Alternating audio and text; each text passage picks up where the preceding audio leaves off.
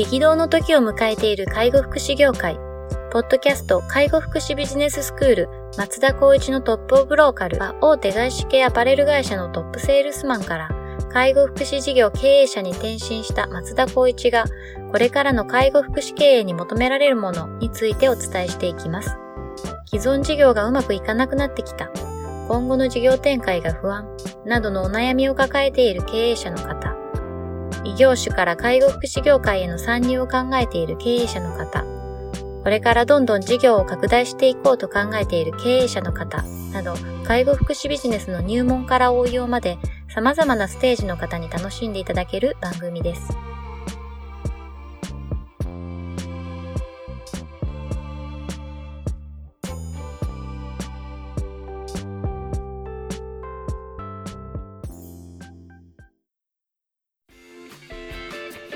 こんにちは。ナビゲーターの松本慎二です。ポッドキャスト介護福祉ビジネススクール松田光一のトップオブローカル。トップオブローカルとは、介護福祉事業において地域に密着し、地域に愛されることで地域のナンバーワンになることです。松田さん、本日よろしくお願いします。よろしくお願いします。今日はですね、えっと、ご質問をいただいておりますので、ご質問にお答えいただくという形で進めていければと思います。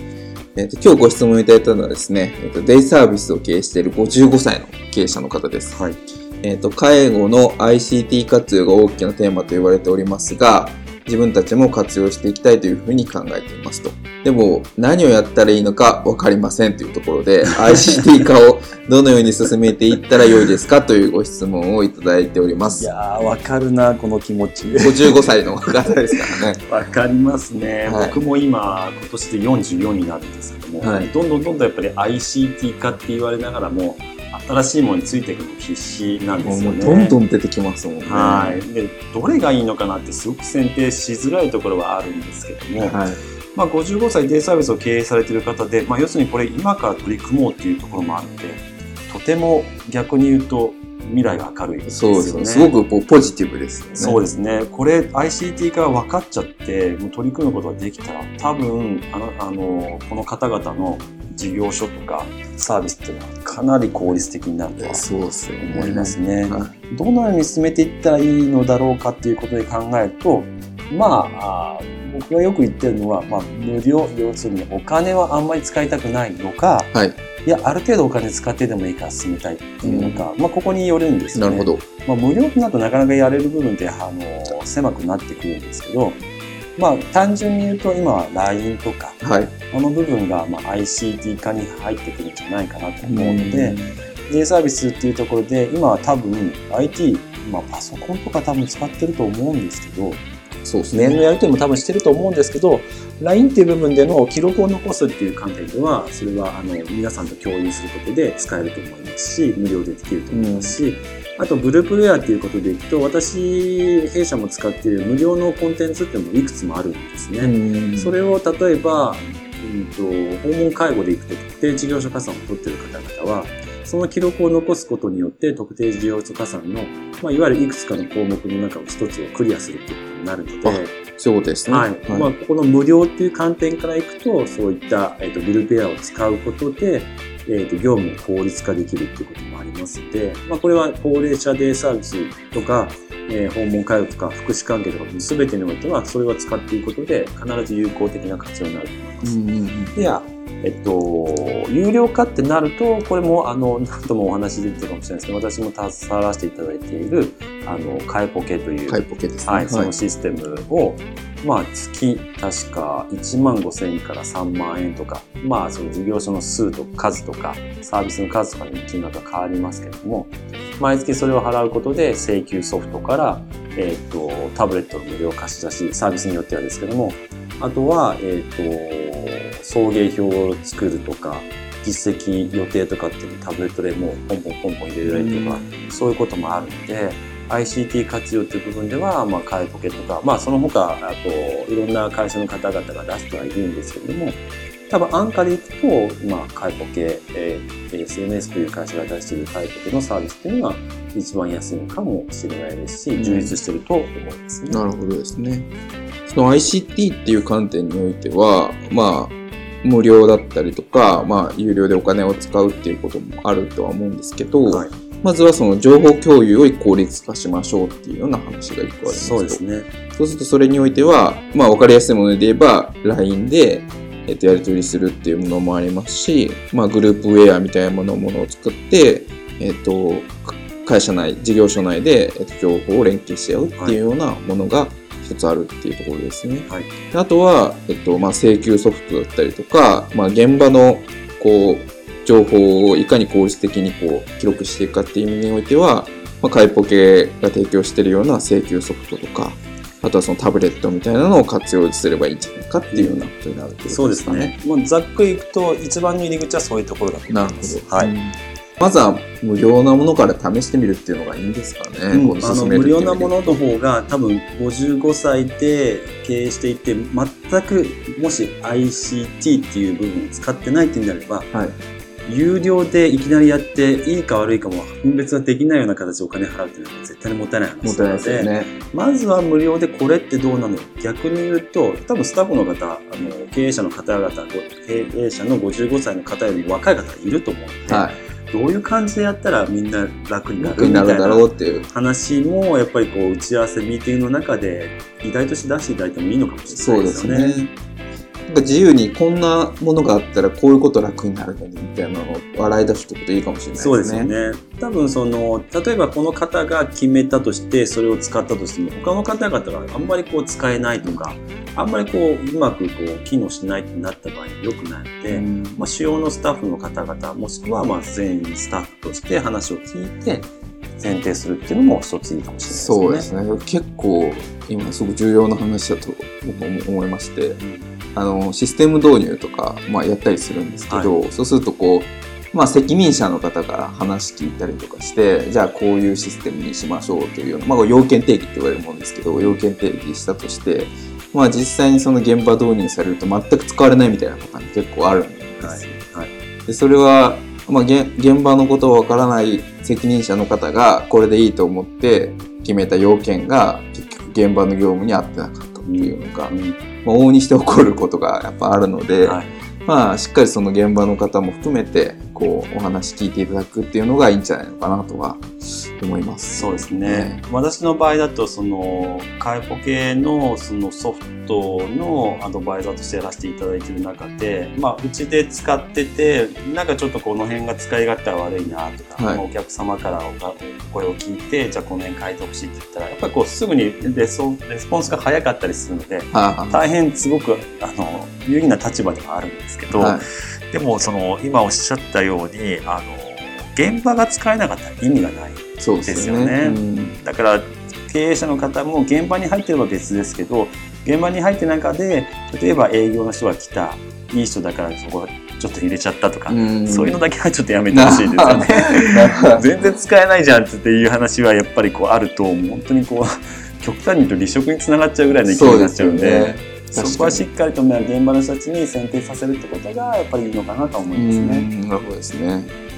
ちなみにその介護福祉事業のその ICT 化っていうのはどれぐらい前から世の中的には動き出してるようなどうなんですかね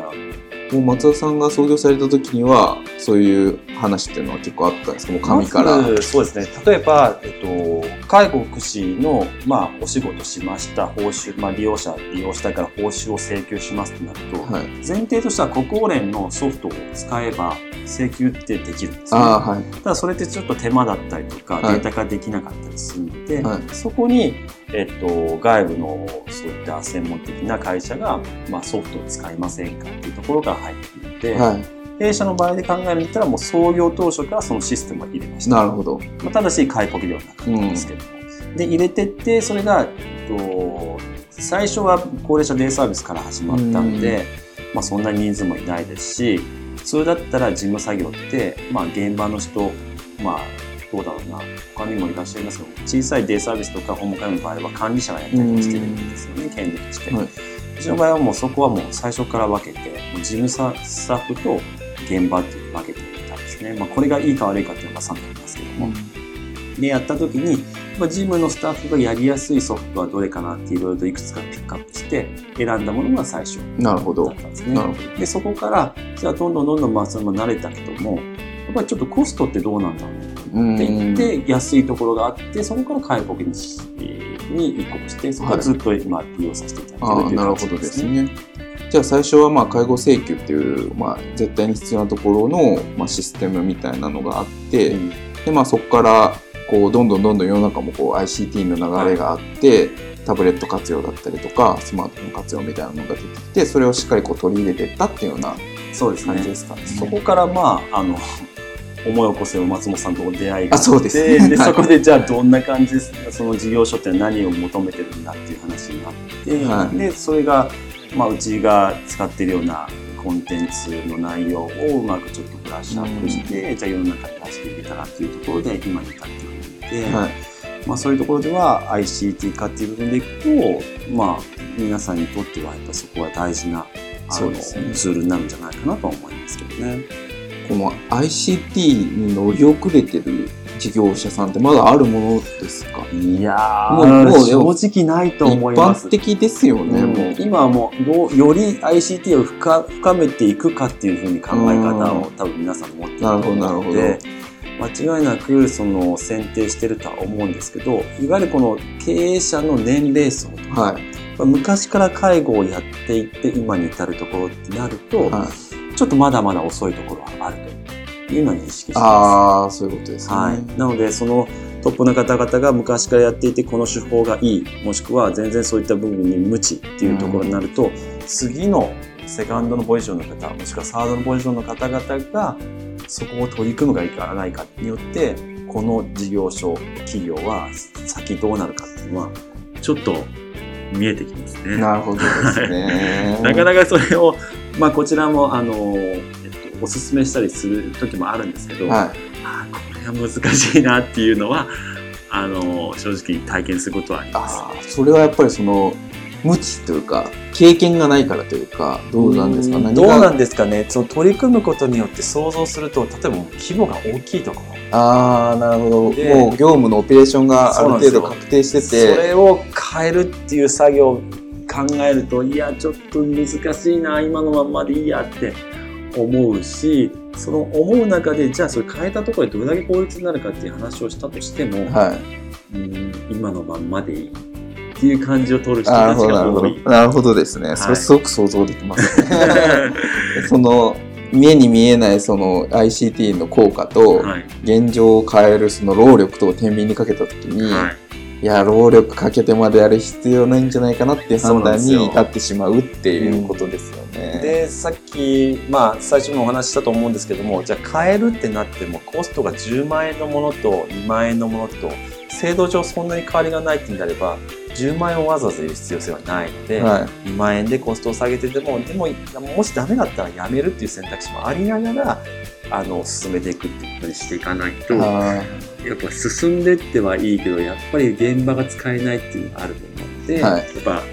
お試し期間があるところだったりとかなるほど、まあ、やっぱりしっかりとサポートしてくれるようなところじゃないとやっぱり変えるっていうのはあんまり難しいんじゃないかな、ね、そういうことですね。今回ご質問いただいている経営者の方は55歳っていうところで、はい、もしかしたらすごく大きなサービスでもある程度もうオペレーション自体が回っていて、うん、変える意味合いっていうのがすぐには見出せないんだけれども、まあ、これからを考えればやっぱり入れるべきだよねっていう話。に、ね、もしかしたらなってるのかもしれないですね、はい、あの経営者の立場でもあるのでじゃあ経営者以外の次の方次の方へ業務の指示として何がいいかなっていうところと、ね、もし何かいいのがあるんだったら教えてねっていうところから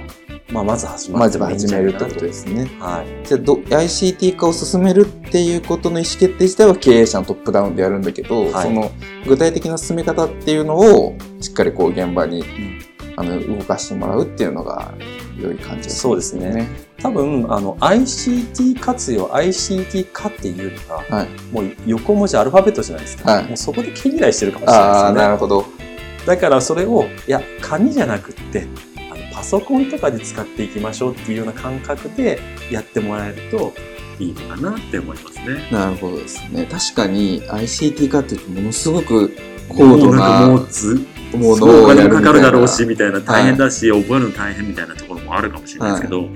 そうじゃなくてもう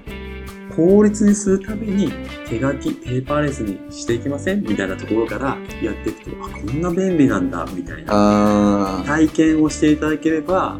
もうじゃあ変えようかなって思ってくれるんじゃないかなと思うんですよね。確かに。それありますね。やっぱ現場でやってる方って今までやってきたやり方が変わるっていうのに一番抵抗を示すので。そうですね。だってか、鉛筆で書いてるのにすごい時間かかってるのに、タブレットとかパソコンでポンポンポンで終わるって、画期的じゃないですか。そうなんですよね。それってどうなんだろうって思いますけど、はい、でもやっぱりそれじゃないと落ち着かないとか、いや、それだとちょっと利用者の情報がちゃんとしっかりと網羅できないとか、いろいろね、こう、ハレーション起きるんですけど、そうですね。いやいや、そんなことないよと、ちゃんと情報も入ってるよっていうのも、ちょっとまあ、時間かかるかもしれないですけど、説明することで、やっぱこう、未来を見て、やっぱり進んでいかなきゃいけないんですから、そうですね。必ず、まあ、手書きペーパーレスではなくて、あペーパーではなくてペーパーレスになるような、その、パソコン、あとデータも残しておくっていうのが大事になります。紙を残していったら、あの、場所取りますよね。そうですね。そういうことなんですよね。そうですね。いや、僕も経験したことありますけど、やっぱこう、今がいい理由っていくつでも言えますし、うん、やらなくてもいい理由ってこう、いくらでも その現場の方からすると言えてしまうんですけど。行き着く先はもうね、哲学みたいになっちゃう、そうです、本当に。えな、じゃあどういうことみたいな話になっちゃうといけないんで、はい、とにかく会社として、この事業所としてこの取り組みをするためにみんなの、まあ、アイディアと知恵を貸してほしいそうですね。その中で、やっぱり方向は絶対こっちにならなきゃいけないという、このし、あの、規定路線だけは経営者の方が出してあげて、あとの中はやっぱ現場の方々に考えてもらって、PDCA サイクル、ダメだったら変えていくっていう手法のことをやっていただければいいんじゃないかなと思います。わ、かりました。じゃぜひ頑張っていただいて、あの、業務を効率化していただければというふうに思います。そうですね。はい、何を使えばいいかって、もし本当に気になったらまたお伝えそうですね。あの、いいツールありますからね。はい。じゃあ今日は以上させていただきます。はい、ありがとうございました。ありがとうございました。ポッドキャスト介護福祉ビジネススクール松田光一のトップオブローカル。番組では介護福祉サービスに関するご質問を当番組の専用ウェブサイトより募集しております。番組 URL よりサイトへアクセスし、質問のバナーから所定のフォームへ入力の上送信をお願いします。URL は http コロンスラッシュスラッシュ tol sense カッコセンスハイフン world カッコワールドドット com カッココムになります。皆様のご質問をお待ちしております。